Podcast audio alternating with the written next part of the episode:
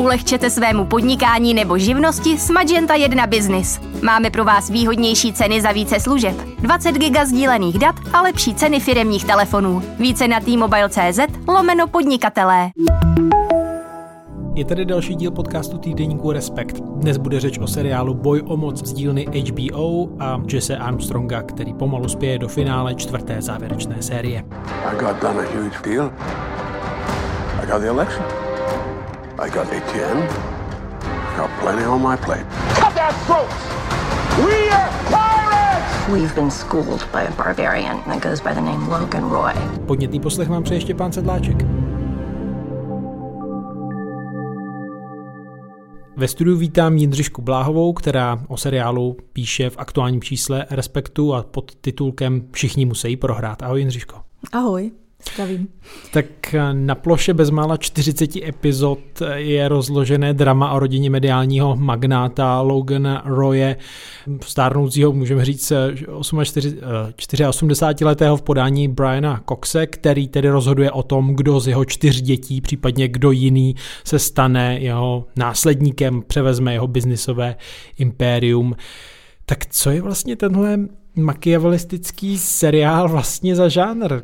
Co, co bychom mohli přisoudit za, za přízviska? Je taková améba žánrová, ono se tak jako přelívá, ale, což si myslím, že je docela i záměr, ale má, můžeme identifikovat jasně ty kořeny, vlastně, pokud sledujeme nějaké seriálové trendy, eh, tak eh, je to takové jako ošklivé nemanželské dítě, nebo takové zlé, zlovolné, zlovolné nemanželské dítě, třeba věcí jako Domek z karet a Hra o trůny. Jo, kdyby se tyhle ty dva seriály vzali a měli spolu opravdu nepěkné, nepěkné zlé dítě, tak to by bylo zhruba tak něco, něco takového s tím, že ještě by tam by byly geny po babičce z Británie, která by měla podobu takových těch um, politických satyr, hra, hraničících někde jako strapností a zároveň s jako řezavostí Armanda Janučiho, uh, to je soda, uh, nebo jeho třeba viceprezidentku, kterou uh, Januči udělal pro, pro HBO. Jo, takže tenhle ten typ vlastně britský satyry říznutý s mocenskými, machiavelistickými velkými ságami zasazenými Eh, ať už do fiktivního středověku hry o trůny, nebo pak do toho rodu politiky do Doomskaret. Tam se to vlastně tak jako míchá, míchá a inspirované třeba nebo, popotlačené nějakou eh, dobovou situací nebo vývojem na mediální scéně v souvislosti eh, s Rupertem Mardochem, skutečným mediálním magnátem, který je předobrazem té hlavní figury tak pak to vzniklo do takovéhle, takovéhle podoby. Ty jsi zmínila uh ten Doom Scarlet House of Cards, eh, tam teda, myslím, to je takový zlý příbuzný, kde ještě ta hranice je asi víc posunutá, když si vezmu, co se tam jako děje, čeho se dopouští ta hlavní postava, ať už v tom americkém podání nebo v té původní britské verzi, že? protože to má ještě někdy, myslím, z 90. nebo 80. let je seriál House of Cards britský, tak tam, tam jako se děje ještě horší věci, myslím. Tam je ta filozofie v filozofkách, filozofie je možná ambiciozní, ale ta, ta, eh, je to tam nastavené trošku jinak to schrnuje jedna věta. Jednak je to teda ze světa politiky, která je vlastně ještě jako mnohem uh, ukazovaná jako temnější, nebo ještě je ten, ten, makiavelismus je vlastně na té rovině toho úplně jako nejvyššího globálu, ve smyslu zasazuje to opravdu jako brutálně celou tu společnost, je to jako potemnělé ty chodby toho Bílého domu a těch ambicí toho Washingtonu. A ta postava Kevina Spaceyho, který hraje t Franka Underwooda jako toho ambiciozního, uh, bezskrupulózního šplhače po žebříku prostě moci, je, že ten rozdíl mezi domem karet a bojem o moc Succession je, že on říká Money is the McMansion in Sarasota that starts falling apart after 10 years. Power is the old stone building that stands for centuries. I cannot respect someone who doesn't see the difference peníze nejsou důležité, důležité je moc. A tam je, tady se hraje často hlavně o ty, tady se hraje o ty peníze v boji o moc. You can't put a value on what we do. Funny. I have put a value on what you do. Would you like to hear my favorite passage from Shakespeare? Take the fucking money. I přesto, že se to jmenuje boj o moc, tak ten, ten název v angličtině je vlastně lepší, to následnictví, to, kdo vlastně převezme tu nadvládu, než ten boj o moc, to je takový jako spíš ten ta hra o ty trůny. ale tam, tam vlastně on to říká přesně, tam, tam jde o, ty, o, tu, o, o, jako o tu anatomii moci a o tu, kdo ovládá tu, ty peníze, jsou až druhořadé. Tady ty peníze mají vlastně svoji funkci a pořád se o ně tak jako přetahují ti, ti jedinci, protože je to, sice se tam hází miliardami, jako miliarda se, miliarda tam je úplně jedno, ale ten rozdíl, ten rozdíl tam je a pak je to ta dynamika té rodiny. Vlastně tam, tam jsou to že jo, v, domku, v, dom, v domě z karet jsou to nemanželský pár, který se vlastně spojí a postupuje dopředu a tady je to rodina uh, Shakespeareovsky téměř rozpoložená, král Lear, který stojí a teďka má ty čtyři dědice a teďka je štve proti sobě, případně buduje mezi nimi jisté aliance a oni se snaží ho buď získat jeho přízeň, uh, získat jeho lásku nebo získat jeho biznis. To jsem chtěl říct, že ten český název mi připadá zavádějící. A tady to srovnání vyplývá docela i hezky s tím Kevinem Spacey, že ten Brian Cox uh, oproti němu, ta postava, kterou představuje, je prostě tvrdá, tvrdý vyjednavač, je prostý, všude se počítá, kolikrát tady řekne to slovo fakt za celý ten seriál, ale zároveň prostě tam je určitá taková láskyplná zvláštní tónina vůči těm jeho příbuzným, která tam občas tak jako probublá, byť ať si by ho nikdo z nás nechtěl mít za otce ani dědu. to, jsi, to jsi hodně velkorysý. Já si myslím, že tam ta, mm, eh, že tam láska není žádná. Everything I've done in my life, I've done for my children.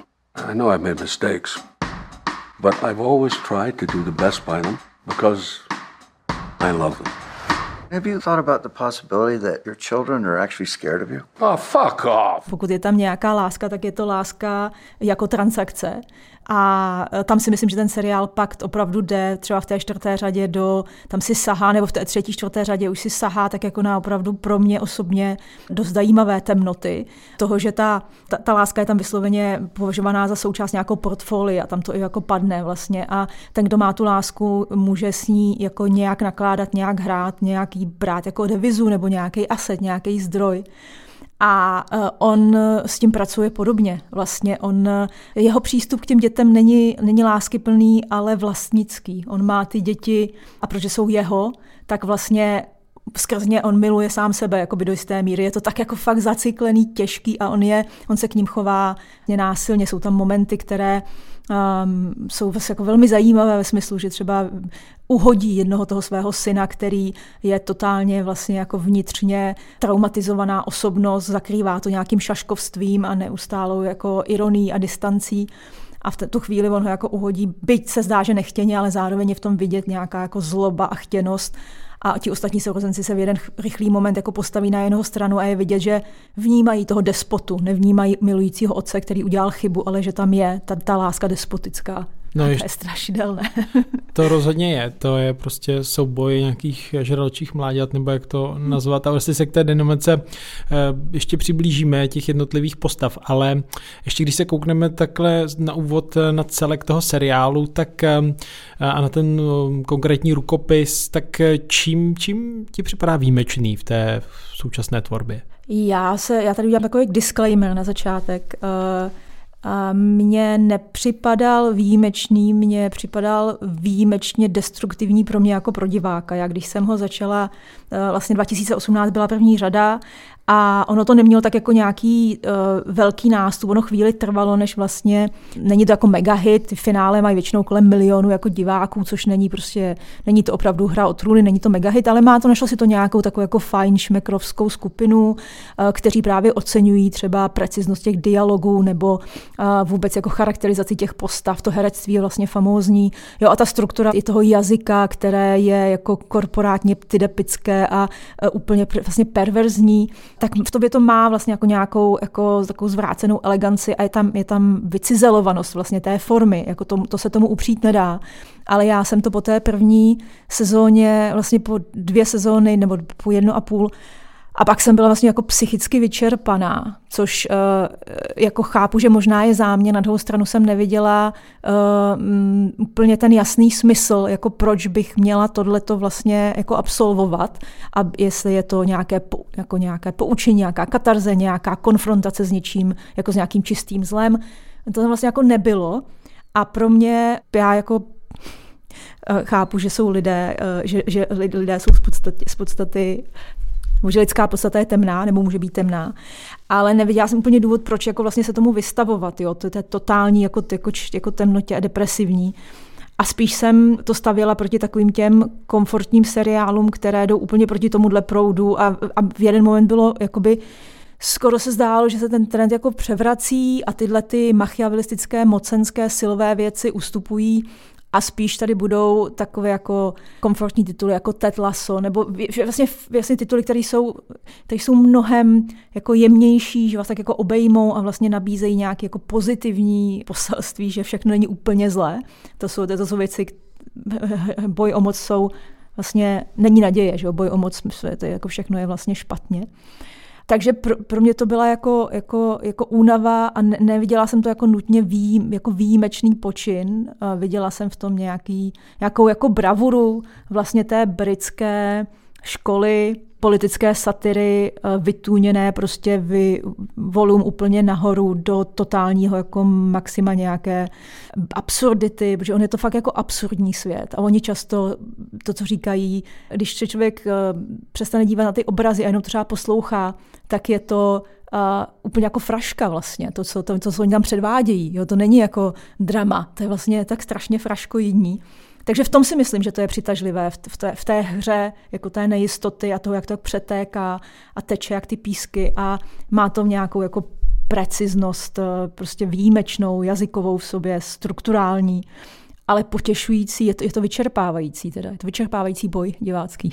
Já s naprosto souhlasím, takovou ambivalenci tam pocituju taky. Otázka tady, jestli nějakou naději přinese ještě ta čtvrtá série v závěru, ale upřímně divil bych se, bylo by to trochu zpronevěra vůči Přesně tak. duchu toho seriálu, ale mě zaujalo, že ty píšeš, eh, že vlastně Boj o moc měl být původně celovečerním filmem o rodině Ruperta Murdocha, tak eh, na základě téhle informace a možná i těch předešlých eh, prací Jesse Armstronga napovídá to něco o tom, jak to teda zamýšlel, nebo jak to zamýšlí?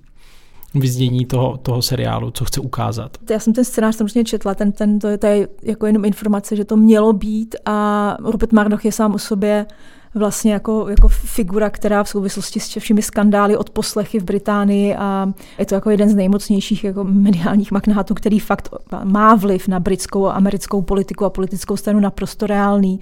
A vyplouvaly na povrch vlastně všechny ty, všechny ty destruktivní věci, které jakoby páchal. V podstatě na západní demokracii, tak uh, ono to na ten film Vlastně ono by to vydalo asi na nějaký jako takový klasický kritický film o o, o jednom muži.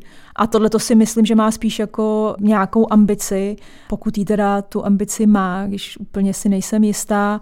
Nejsem, jako ještě sama váhám na tom, jestli je to kritika uh, těchto těch struktur moci, nebo jak se tomu vlastně ten seriál staví, nebo je to, jestli je to jenom nějaké jako nasvícení úplné jako vzniku nějakého nového, neproniknutelného světa super bohatých, super mocných lidí, uh, kteří tak jako žijí uh, za zrcadlem a uh, že je strašně zajímavé, že ono je to podobné jako třeba dynastie osmdesátkový, jako ty osmdesátkový ságy, jo, jako, jako Dallas seriál. nebo dynastie, ty soap opery, kdy super bohatí lidé s těmi zlatými záchody a ověšení těmi diamanty vlastně žijí ty své spletité machiavelistické zápolení. Ale tohle je, je fakt jako aspirační ve smyslu, že Tohle to už je ten ne, jako nepředstavitelné bohatství a nepředstavitelná moc pro většinu lidí. E, tam ten zlatý záchod a šampaňské a krystal a moje šandon si každý dokázal představit, že by také mohl mít. Ale tady je to vlastně podané úplně jako nějaký fant, jako takový divný cizí svět, podporovaný jenom zástupy uh, tichých sluhů, kteří tak jako, tam není společnost, že jo? tam není nic, tam jsou jenom ten uzavřený mikrosvět. A v tom je to jakoby vlastně zajímavé, co se to přesně snaží ukázat. Je to kritika kruhů moci, je to kritika současných jako mocenských struktur. Není, jako co to přesně dělá, si nejsem úplně jistá, takže já, nejs, já sama tak jako čekám na to rozuzlení, které si myslím, že by mohlo právě nabídnout. Až po něm vlastně může člověk si říct, OK, tak tohle to byl třeba nějaký záměr, nebo dotáhli to do nějaké do nějakého typu jako vyústění, které pak dává, jako může člověk víc porozumět těm řadám, které jsou hodně jiné. Jo? Jako první, druhá se hodně liší od třetí, čtvrté výrazně. Zajímavě, pro mě třeba se to hodně zvedlo tou třetí řadou. A já teda musím ještě prozradit jednu věc, že jsem já pak nakoukala a během tří dnů fakt jako všechny ty věci znovu a byla jsem podořená do tohle úplně jako Všechny šíleného světa. a bylo to, bylo to, bylo to náročné, je to náročné tři dny. To je masochismus. to je masochismus. To je oddanost práci. no pojďme blíž k těm postavám, protože tam se ještě můžou vynořit možná některé nové, nové věci, které jsme ještě nezmínili. Eh, já asi, když dovolíš, využiju toho tvého zúštěného popisu těch postav, který máš v tom článku, protože mi přijde, že to je docela výstižné a eh, i na krátké ploše, tak cituju, inspirace dynastickým králem Lírem je zřejmá, jen místo tří dcer tu jsou tři synové a jedna dcera, nejstarší Conor, který chce být americký prezident, Kendall, dědic trůnu nebo pokořitel svého otce, závislý na kokainu a se sebevražednými sklony, šaškující sexuálně dysfunkční Roman a Shiv, politická konzultantka, která zkouší hrát ve stínu vlastní hru. Kolektivně jsou rozmazlenými fracky se sebevědomím a pocitem nadřazenosti, které přicházejí s velkými penězi a vítězstvím v loterii nepotismu. Tam je ještě třeba říct, že už ta samotná znělka toho seriálu už vždycky vlastně odkazuje na minulost té rodiny, na to, že všichni vyrůstali tak nějak spolu, ale zároveň všichni si s sebou nesou nějaká hluboká traumata z toho dětství a z toho vztahu eh, ke svému otci Loganu Royovi, ať už no, vlastně fyzické, psychické úrovni se tam děly asi různé věci, eh, takže opravdu to není tak tolik souboj o moc, ale souboj o nějaké zvláštní otcovo uznání, o, nějak, o nějakou možná lásku, která tam, jak říkáš, eh, z určitého pohledu prostě není. No, ono by se to tak jakoby uh, dalo číst. Ono ta, ta znělka úvodní končí tím záběrem vlastně na uh, u stolu v prosluněném polaroidově nasnímaném, um, nasnímané zahradě uh, na záda uh, toho patriarchy, který vlastně dohlíží, zhlíží na ten svůj svět, který si jako vytvořil a splodil, má ten svůj vlastní mikrosvět. Uh, do, jako tahle ta rovina toho, toho boje těch dětí tam jako, jako stoprocentně je, jakoby o jeho, o jeho nějaké uznání nebo o toho, koho on vlastně poctí um, komu jakoby požehná, že jo? On, to, on, on je to všechno o tom, kdo, kdo tedy má tu schopnost uh, být tím vyvoleným a na koho ta ruka padne a on řekne ano, tak ty jsi můj nástupce. On, on to uh, dlouhé, dlouhé epizody, dlouhé řady vlastně je, je jako štve, poštvává proti sobě, slibuje jim to různým způsobem. Je tam ta, uh, ta přítomnost té hry, která popírá nějakou jako uh, lásku nebo nějaký jako otcovství. Ta tam, uh, ta tam vlastně je. Um, pro mě je vlastně spíš zajímavé, jak eh, se tam předává z generace na generaci nějaké, nějaký typ, oni o tom ty i postavy sami mluví, o nějakém typu uh, jako nemoci, jakože vlastně vědí, že s nimi je něco špatně a přiznávají to, jako v některých momentech to tam dokonce přesně takhle doslovně za, za, jakoby zazní. A uh, spíš se tam začíná rozhrávat to téma cyklící se psychopatie, když vlastně sociopatický jedinec vychovává sociopatické jedince, kteří vlastně neznají nic jiného, znají jenom ten modus operandi, jak on vlastně s nimi komunikuje. A tam jsou fakt jako momenty úplně jako predátorské, kdy se jeden nebo deseti sourozenci vytváří různé jako pakty uvnitř té smečky. Tam to má tu dynamiku té smečky. Když jeden, jeden z nich je zraněný nebo zranitelný nebo zrovna dole, tak oni nemilosrdně fakt jako se na něj vrhnou a teďka je to ta ještě se ho snaží vlastně trošku dorazit, ale zároveň je v tom nějaká jako výzva, že je v tom provokace, eh, tak se zvedni a pojď, přece jsi přece jako eh, Roy, jsi jeden z nás, jsi silný a my to vlastně myslíme vlastně lásky plně. My tě jako tím, že tě, tím, že ještě, ještě, tě ještě tyranizujeme víc, tak chceme, aby se jako zvednul, abys prostě ukázal, že z té síly, z té deprivace jde ta síla. Je to takové jako pel, fakt jako psycho, psychokoktejl, jako pelmel. A, a, a mě tam pak začala bavit hlavně ta linka té té cykličnosti, té dědičnosti uh, toho traumatu a co vlastně uh, si ten traumatizovaný jedinec, jak se s tím, s tím nevyrovná, tak jak si to nese dál a jak vlastně poznamenává a udržuje to perpetuum mobile toho zraňování jako do nekonečna. No to je právě ta dynamika smečky a různých proměny, proměny těch konstelací v rámci ní, to je myslím docela přesné. Já jsem, jsem tím tak přemýšlel, tak jsem si říkal ten Logan Roy, to je prostě postava takového opravdu autoritativního, nerudného křiklouna, který prostě působí až obhrouble a až si říkám, že on by prostě obstál, kdyby ho prostě hodili mezi smečku nějakých divokých psů, klidně někde v Rumunsku, tak on by prostě zařval a byl tam zase instinktivně hledal, přesně věděl, kdo je vůdce, koho, koho porazit a jak, jak to postavit. To je samozřejmě nadsázka.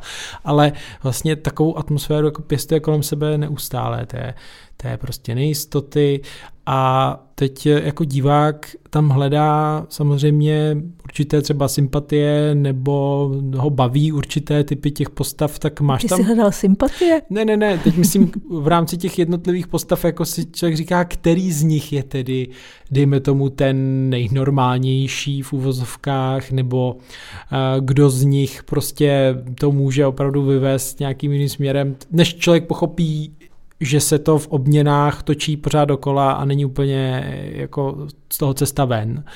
To se teprve, teprve ukáže. Takže dá se říct, že bys tam měla nějakého oblíbence, oblíbenkyni mezi těmi postavami z nějakého důvodu. Ať už je to cokoliv.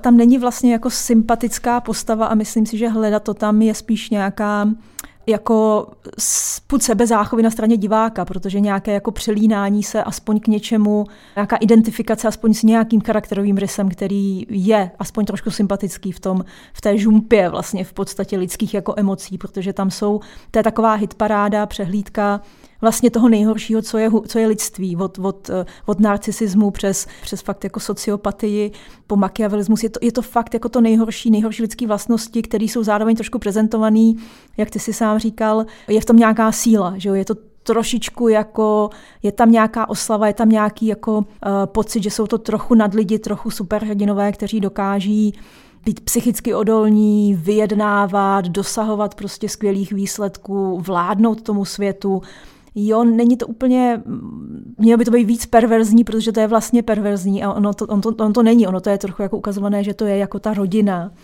A tak sympatii, o sympatích se tam mluvit nedá, všichni jsou skrz naskrz naprosto naprosto zoufalí v něčem, naprosto vlastně záporní. Ale jsou tam jako fragmenty uh, to, té, té, zlo, té, řekněme, nějaké jako zlomenosti nebo té, um, té měkosti ve smyslu toho, kdy, kdy ten člověk vlastně odhalí nějakou, nějakou slabost nebo nějaký svoje zranitelné místo. Moje vlastně oblíbená postava z úplně jako jiných důvodů asi, ale trošičku i z těhle, v té kře- nějaké jako křehkosti eh, je ten Roman, který je, což je Kieran Kalkin, bratr Macaulay Kalkina. A eh, je to takový prostě jako, um, anglicky se tomu říká weasel, takovej, taková jako potvora, Hey, nice vest, Wamsgans. It's so puffy. Thank you, Roman. What's it stuffed with? Your hopes and dreams? Are you kidding about the presidential thing? No. I'm still applying for the job of president of the United States. Oh, good for you. Yeah. Do you do you think that that's like a natural progression from never done nothing, never to most important job in the world? Hmm. Well- like, could you maybe get a little experience at like a CVS? Dad fired you, man. No, he said it was just going to take a little longer.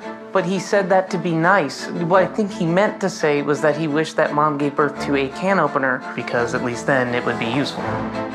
You got a haircut. Yeah, I hate it. tak, takový skřet trochu, takový jako hubeňour, který je strašně podlézavý, vlastně strašně závislý na tom moci a který je nejvíc jako, vlastně jako tyranizovaný, zdá se v tom dětství, byl jako nejvíc vlastně asi, asi tyranizovaný. Odtud on má vlastně trpí jako, není schopný navazovat vztahy, není schopný mít zdr, normální sexuální život. Je to, je to fakt jako jedinec, který je extrémně sebevědomý, ale zároveň naprosto zlomený. A tak je v něm jako zajímavá, tohle se v něm zajímavě pere a ale pro mě, mě vlastně baví jako to, ta role pro uh, Kierana Kalkina jako herecký zjevení, jakože uh, já vím, co dokáže třeba v 90. letech z filmu jako Lukas, kdy on je fakt jako výjimečný herec, ale byl dlouho ve stínu svého slavnějšího bratra a teďka se vlastně jako nastoupil na tu scénu, tak jeho mě baví sledovat jako, jako herecky a jako co s tou postavou vlastně dělá, a, ale sympatie teda nemá nikdo hmm. u mě.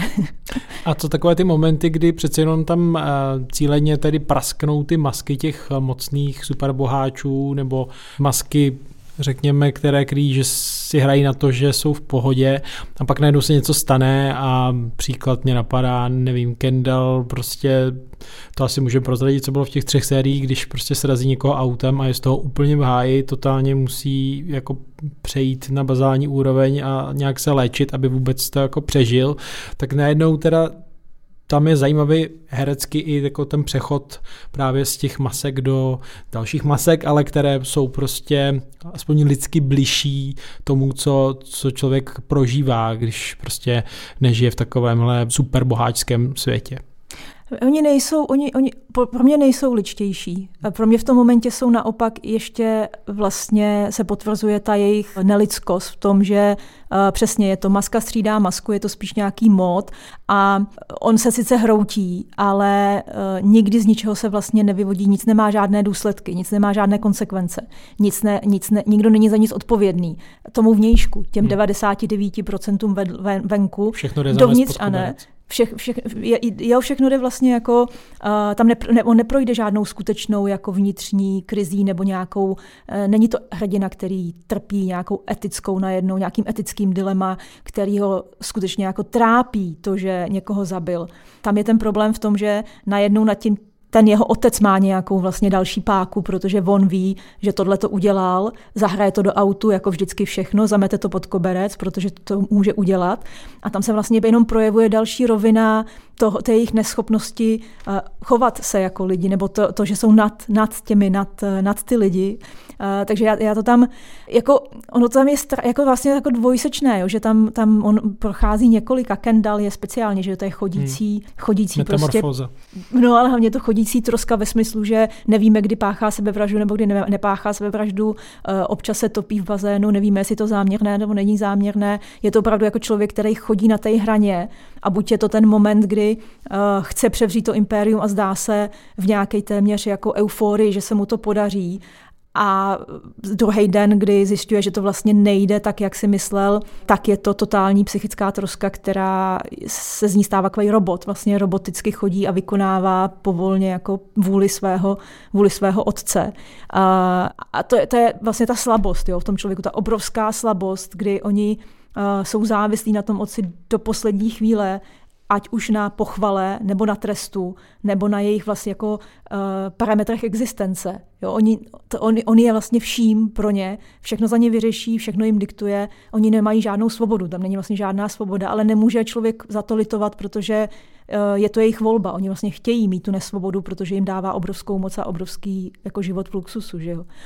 Ale takže to tam, i tohle to je jako, jako rozehraný. Ty tam vidíš lidskost, já tam vidím jenom další rovinu nelidství. Já ji tam úplně nevidím, ji hledám. Jo, ty ji hledáš, já, já, já ji nehledám.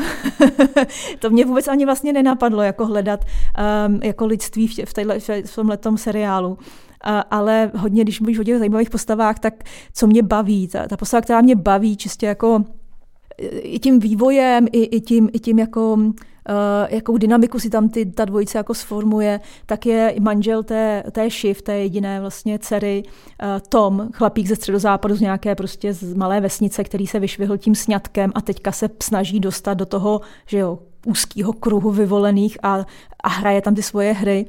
A potom má vedle sebe toho podržtašku bratrance Grega, který je fakt jako vynikající v tom, jak oni, oni jsou fakt taková jako hodně fraškovidní dvojice, která se ale na konci ukáže, že jsou schopnější, než se zdá. Jo. Takže tam je to zase to klamání, že nám se zdají, že jsou legrační, ale oni se velmi rychle zorientují, byť jsou to takový zpočátku jeden, jeden jako trošku z že jo, jeden takový naiva, který nemá ani vlastní byt, ale je z té bohaté rodiny, byť z té etické části té větve a snaží se teďka tam jako být užitečný. On se snaží být užitečný a postupně jako pochopí, co to znamená a sledovat tyhle dva, jak si jako osvojují ty návyky, protože sami nejsou, není od, od malička v tom nebyli, ale jak si to osvojují, tak je vlastně nějaký jako pozoruhodný ve smyslu uh, jako zajímavý postavy. Tam rozhodně určité stránky lidskosti jako jsou, takové nějaké podržka taškovství, šikana, prostě snaha se prostě vyšvihnout. Ready to play the bag?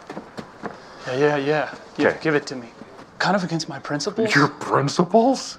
Craig, don't be an asshole. You don't have principles. To je, to je tak vynikající, hlavně jak obsadili Eh, Matthew McFadena, což je herec, který hrál v Jay Austen a najednou hraje, že hrál toho rozjitřeného prostě milence nebo tu rozjitřenou toho rozjitřeného hrdinu romantického a tady hraje toho takového jako sliského, ambiciozního, který nevidí ani tu svoji ženu, myslí si, že vlastně ten chlap má jako být v tom čele, že přes ní se tam jako dostane a pak se ukazuje, že musí se vytvořit jako trošku jinou koalici s bratrancem Gregem, který je úplně nejlepší scéna celý třetího dílu šotý řady nebo druhého, kdy jsem se fakt smála, kdy on vlastně se ptá nějakého zkušenějšího tam eh, Matadora, jak to má udělat, aby mohl zažalovat někoho blízkého z rodiny, ale dát mu zároveň najevo, že ho jako žaluje s láskou. Prostě takový to jako, chci tě připravit o tvoji existenci, o tvý peníze, ale zároveň chci, abys jako věděl, že to není nic proti tobě. A, a mimochodem on pak žaluje Greenpeace, jo, plánuje to, že bude žalovat Greenpeace, protože prostě jeho, jeho eh, dědeček se dá všechny peníze, všechno dědictví na Greenpeace a ne jemu.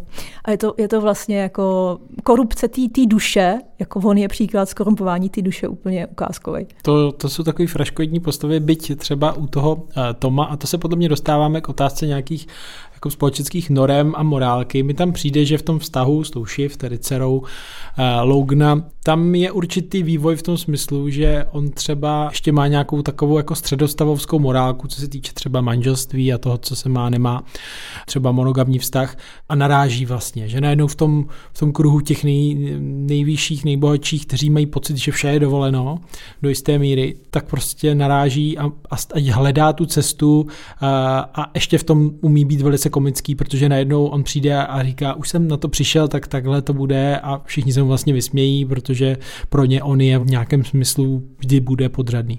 No jasně, tak ono to tam uh, přesně jak to popisuješ, on, on vlastně, tam jsou nějaké emoce ve smyslu, že on autenticky ho zraňuje, to, co ona vlastně dělá, to, že uh, chce, aby měli otevřený vztah a on chce mít monogamní vztah, očekává od něho něco, on, on do toho jde, přestože to je proti jeho vůli, je to proti jeho přirozenosti, nelíbí se mu to, ale stejně si řekne, prostě to zkousnu, protože na konci je ta vidina toho, že ona buď to chce, já ji miluju, anebo zároveň z toho mi něco kápne taky. A on je autorem toho, té, té výměny, kdy oni dva se vlastně ujišťují, i když už je vidět, že ten vztah se rozpadá, tak oni dva se jako neustále ujišťují, že jeden druhého teda miluje a on jí, on jí vlastně říká, že uh, s, když ona mu řekne, že, že ho teda miluje, on jí taky, tak on řekne, tak jsem rád, že jsme se dohodli, že máme jako vyvážené portfolio. Jakože to, to je, on, je, on to tak už jako cítí a na tom je právě hodně zajímavé, jako dívat se na ty strategie těch lidí, kteří jako chtějí tu moc mít a nemají přirozeně a co jsou vlastně ochotní pro to udělat. Jak se díváš na tu dynamiku ženských, mužských postav? Eh, přece jenom je to možná v nějakém smyslu ještě trošku víc vyobrazeno jako mužský svět toho biznisu, kde ovšem je řada teda biznismenek nebo eh, postav ženských, které nějak tu hru přijímají, nebo řekla bys, že se tam daří to nějak, to nějak oddělit, ukázat eh, jiné přístupy? Já myslím, že Šiv, uh, Šiv jako ta dcera, uh, ty postavy jsou, ženské postavy jsou vykreslovány v podstatě jako silné figury. Myslím, že tam není uvnitř té rodiny nějaká míra jako podřadnosti nebo sexismu ve smyslu, je to mužský svět. Já si myslím, že on, on to vnímá, ten otec vlastně jako úplně rovnoměrně, rozprostírá tu svoji eh, lásku, nenávist velmi jako rovnoměrně a spíš vnímá jí možná jako v něčem nejsilnější, protože je důležitý podotknout, že tam je, že je zajímavější figury, které absentují, než které jsou přítomné. A to je chybějící matka, která tam vlastně vůbec není. A není to proto, že by byly jako že bychom vinili matku, že vychovala jako tohle, takovéhle děti, to vůbec ne, ale oni se vlastně rozvedou, a oni zůstanou s tím otcem, protože jsou součástí té firmy, přestože se nikdy nedovíme, co umí, oni vlastně nic neumí, ale mají ty pozice v, tě, v té, té firmě.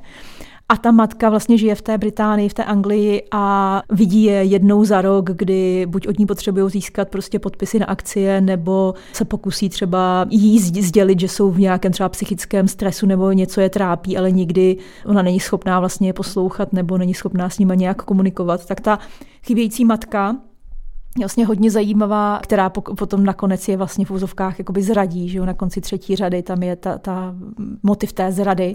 A bude zajímavé sledovat, jestli se v těch posledních šesti epizodách, jako jak si se tam tam nějak vrátí, protože my vlastně pořád nevíme, co se tam, co se tam jakoby stalo, kde ta zrada se stala, nebo proč, uh, proč ta žena uh, jakoby tam úplně takhle chybí. A ta její nová partnerka, ty hlavní postavy toho patriarchy, uh, je sice taková ta jako na první pohled klasická žena za tím mužem ve smyslu podpora, absolutní oddanost, loajalita, nespochybňuje cokoliv, co dělá, taková tichá, vlastně neambiciozní a podporuje ho. A pak se postupně taky jakoby ukáže, že její cena, že si vlastně je vědomá svojí ceny a vybuduje si, vybuduje si jako nějakou pozici, která, eh, která je jako silná a stabilní, zase z nějakých důvodů, z nějaká slabina toho, taky je to, taky je to hráčka vlastně. A pak je tam taková zvláštní figura jako Milenky, která, která je spíš zdrojem jako vtipů ze strany těch dětí, kdy ten otec chvíli má jako mladou partnerku a ta je pak velmi rychle odstavená.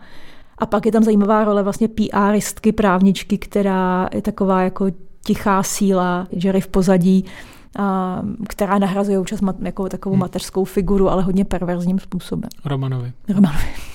No, ještě je tam jedna postava, které bychom se mohli krátce věnovat v tom, v tom nejužším, nejvyšším kruhu rodiny, ale který není takový hráč, stojí trochu stranou. A to je tedy Connor, který je, myslím, zároveň uh, vlastně nevlastním sourozencem těch uh, tří. A ten si tedy že nějaké své sny, taky svoje traumata, ale zároveň se vlastně neúčastní naplno těch mocenských her. Vnímáš ho taky tak? Byť se tedy eh, chce stát prezidentem Spojených států, i když tomu sám nevěří. Myslím, že tomu trošku věří, ale um, ta, já si myslím, že ta role jeho je vlastně v té dynamice té rodiny jakoby dvojí. Jednak, aby v jeden moment někomu připomenul, že on je prorozený syn, což, se, což je jako fakt důležitý moment. A pak je dobré vlastně sledovat, ehm, nebo je napsaná ta postava tak, že na ní ty scénáristé, nebo ti scénáristé vlastně můžou ukázat tu zajímavou dynamiku mezi světem eh, ekonomické, korporátní moci a politiky. Protože on je vlastně ten politik, on je ten, koho nezajímá ten na, na národní konglomerace podnikající v médiích a v zábavě, ale on chce mít tu politickou kariéru a přitom jeho otec vnímá prostě amerického prezidenta v podstatě jako stážistu ve své vlastní firmě, chová se, chová se k němu tak, zaměstnává ho tak, úkoluje ho tak. Byť ho nikdy nevidíme, ale je vždycky na telefonu nebo prostě něco tam. Takže on je tam, on je tam jako nastrčený jako takováhle zajímavá figura, aby se dal konfrontovat politika a biznis. A je tam nějaká míra pohodrání ze strany toho Logana Roye, té hlavní postavy, a toho, jak je vlastně podřízená ta politika tomu biznesu a ty jeho ambice stát se prezidentem jsou vlastně v téhle dynamice úplně jako selhání. Vlastně pro někoho by mohlo jako být prezidentem meta nejvyšší, ale spíš je to spochybňování té teze, že americký prezident je nejmocnějším mužem světa a takové jako vlastně napsané je to tak, že to tak vlastně není. A hmm. že to je spíš taková jako figura, která slouží. To tam tak hodně vyhřezne, myslím, v jedné té epizodě usetkání, myslím, republikánské strany, kde de facto jako to vypadá tak, že oni přijeli rozhodnout, kdo teda bude příštím nominantem na toho prezidenta, že tam vůbec nejde o to, co si kdo myslí z těch politických kruhů, ale že rozhodují teda peníze a ty velké, velké korporace.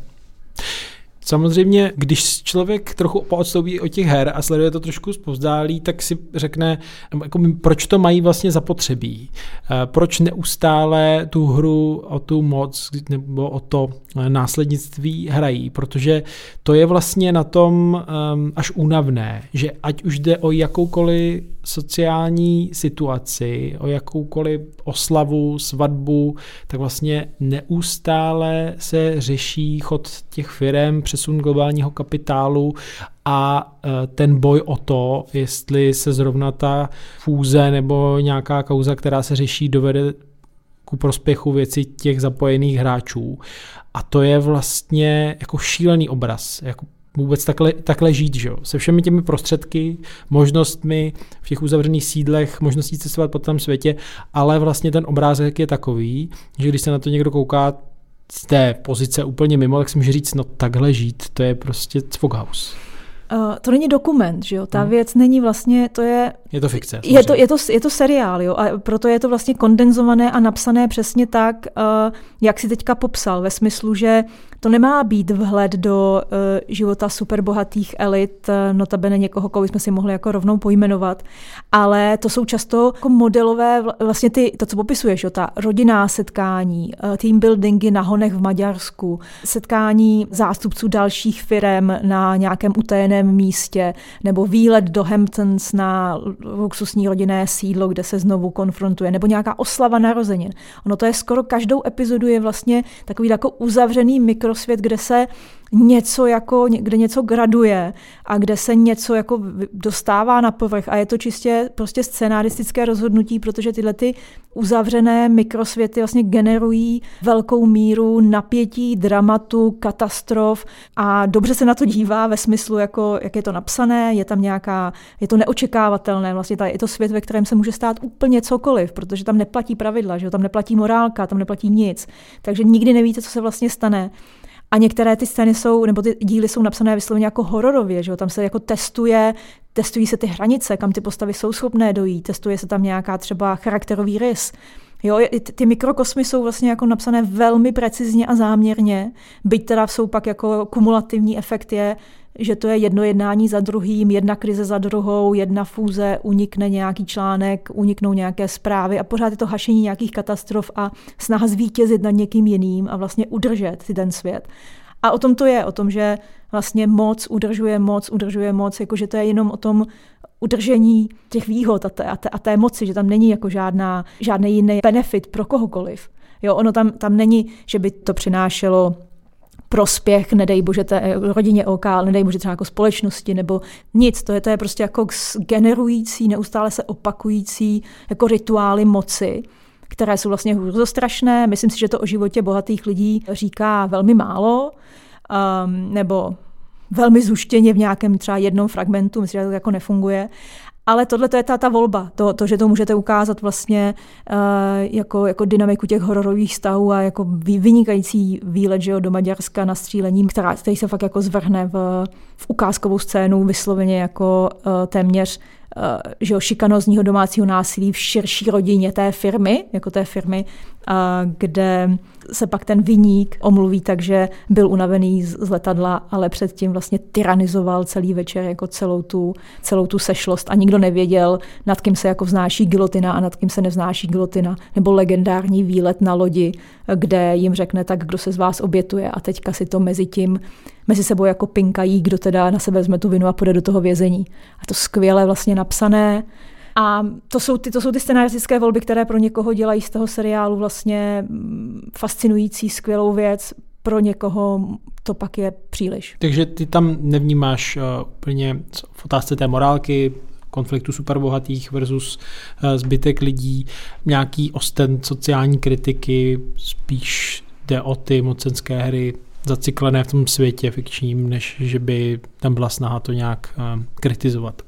Já myslím, že tím, jak je to ukázané, tam by se to dalo nazvat jako kritikou, tím, že vlastně je tam nějaká bezvýchodnost, byť já teda minimálně ty první dvě řady jsem dost bojovala s tím, že pro mě nebyla úplně vyjasněná ta linka eh, mezi kritikou a adorací vlastně, nebo nějakou aspirací, protože ono to jde nevyhnutelně ruku v ruce. Jo? No, když vlastně člověk vykres, nebo ty ty, ty, ty postavy jsou vykreslené jako vlastně nový živočišný druh, jako, ně, jako úplně jiný, jiný živočišný druh, už to nejsou ani jako lidé, jsou to vlastně nadlidé a tím se člověk jako, ne, ne, nejsem si teďka, neříkám to v duchu jako nacistické ideologie, ale je, ta, je tam prostě jasná patrná linka toho, uh, že se díváme na nějaký nový typ zvířete, který se s ná, vlastně s náma nemá moc co společného s těma 99%.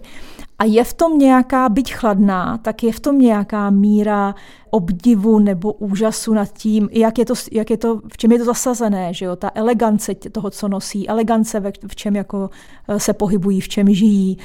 Nedá se to od toho od, od, jakoby odseknout. A pro mě to bylo jako dost znepokojivé, protože já jsem tam jako někdy vnímala, eh, že ta, ta kritika nebyla citelná, že to bylo víc jako aspirační než kritické. A já to píšu v tom textu, že pro mě vlastně se to zlomilo v té třetí řadě, která začíná nastolovat mnohem jako vlastně komplexnější otázky politiky, etiky, je to, je to rozvolněnější v tomhle smyslu, ale hlavně se tam objevuje to téma toho traumatu. A kdy se to trauma v té rodině začíná vlastně analogicky promítat do toho traumatu v té společnosti a to, co vlastně tato, tenhle ten typ moci jako páchá, tak tam já tu kritiku vnímám a tam, tam to podle mě jako funguje, ale ne čistě jako příročná kritika, takhle se chovají bohatí, podívejte se. Hmm. Jo, to si myslím, že tak ne, fungovat nemůže, protože ten vhled vlastně takhle není. No a na to, to už si o tom trochu mluvila, tam přeci jenom to odčerpává hodně energie, zbývá taková, až bych řekl, pachuť z toho, že jakákoliv ta konstelace v rámci těch rodinných kruhů je vlastně myslitelná, žádný eh, z těch aktérů, ani těch eh, rozporů mezi nimi není vlastně tak zásadní, aby neumožnil zase znovu rozdat karty, a další vlastně partii v tom boji o, o moc nebo následnictví.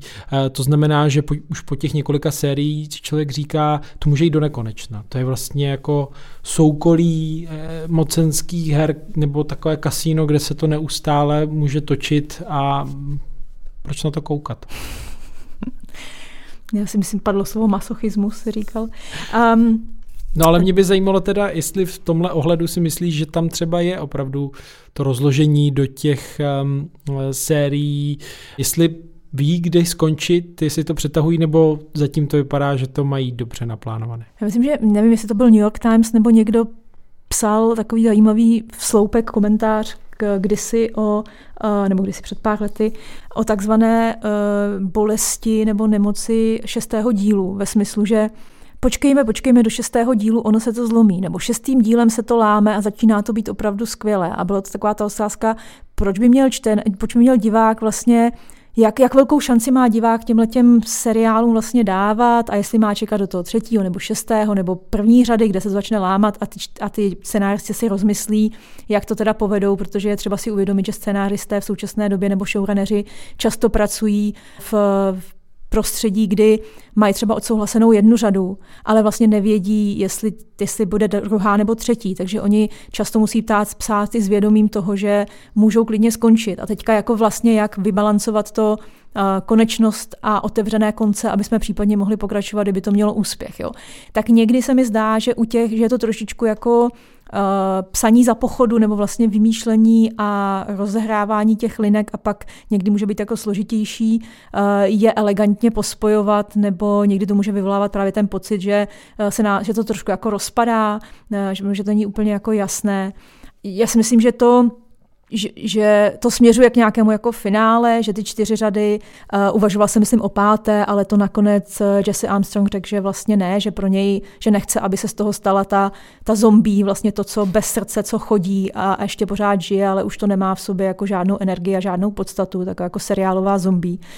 Občas to té zombifikaci za mě v některých momentech jako se to blížilo někdy, někdy jo, ale teďka uh, si myslím, že fakt jako zvolili, udělali ten, ten zvrat, na který, který je vlastně jako zásadní, nebudeme prozrazovat. A teďka mají šest dílů na to, aby nějak uh, to zapletli a na té míře, uh, já, si, že, já si myslím, že nevyhraje jakože nevyhraje pravděpodobně nikdo a případně se někdo z nich promění ve svého vlastního otce, což je ta největší prohra vlastně, kterou jako můžou mít.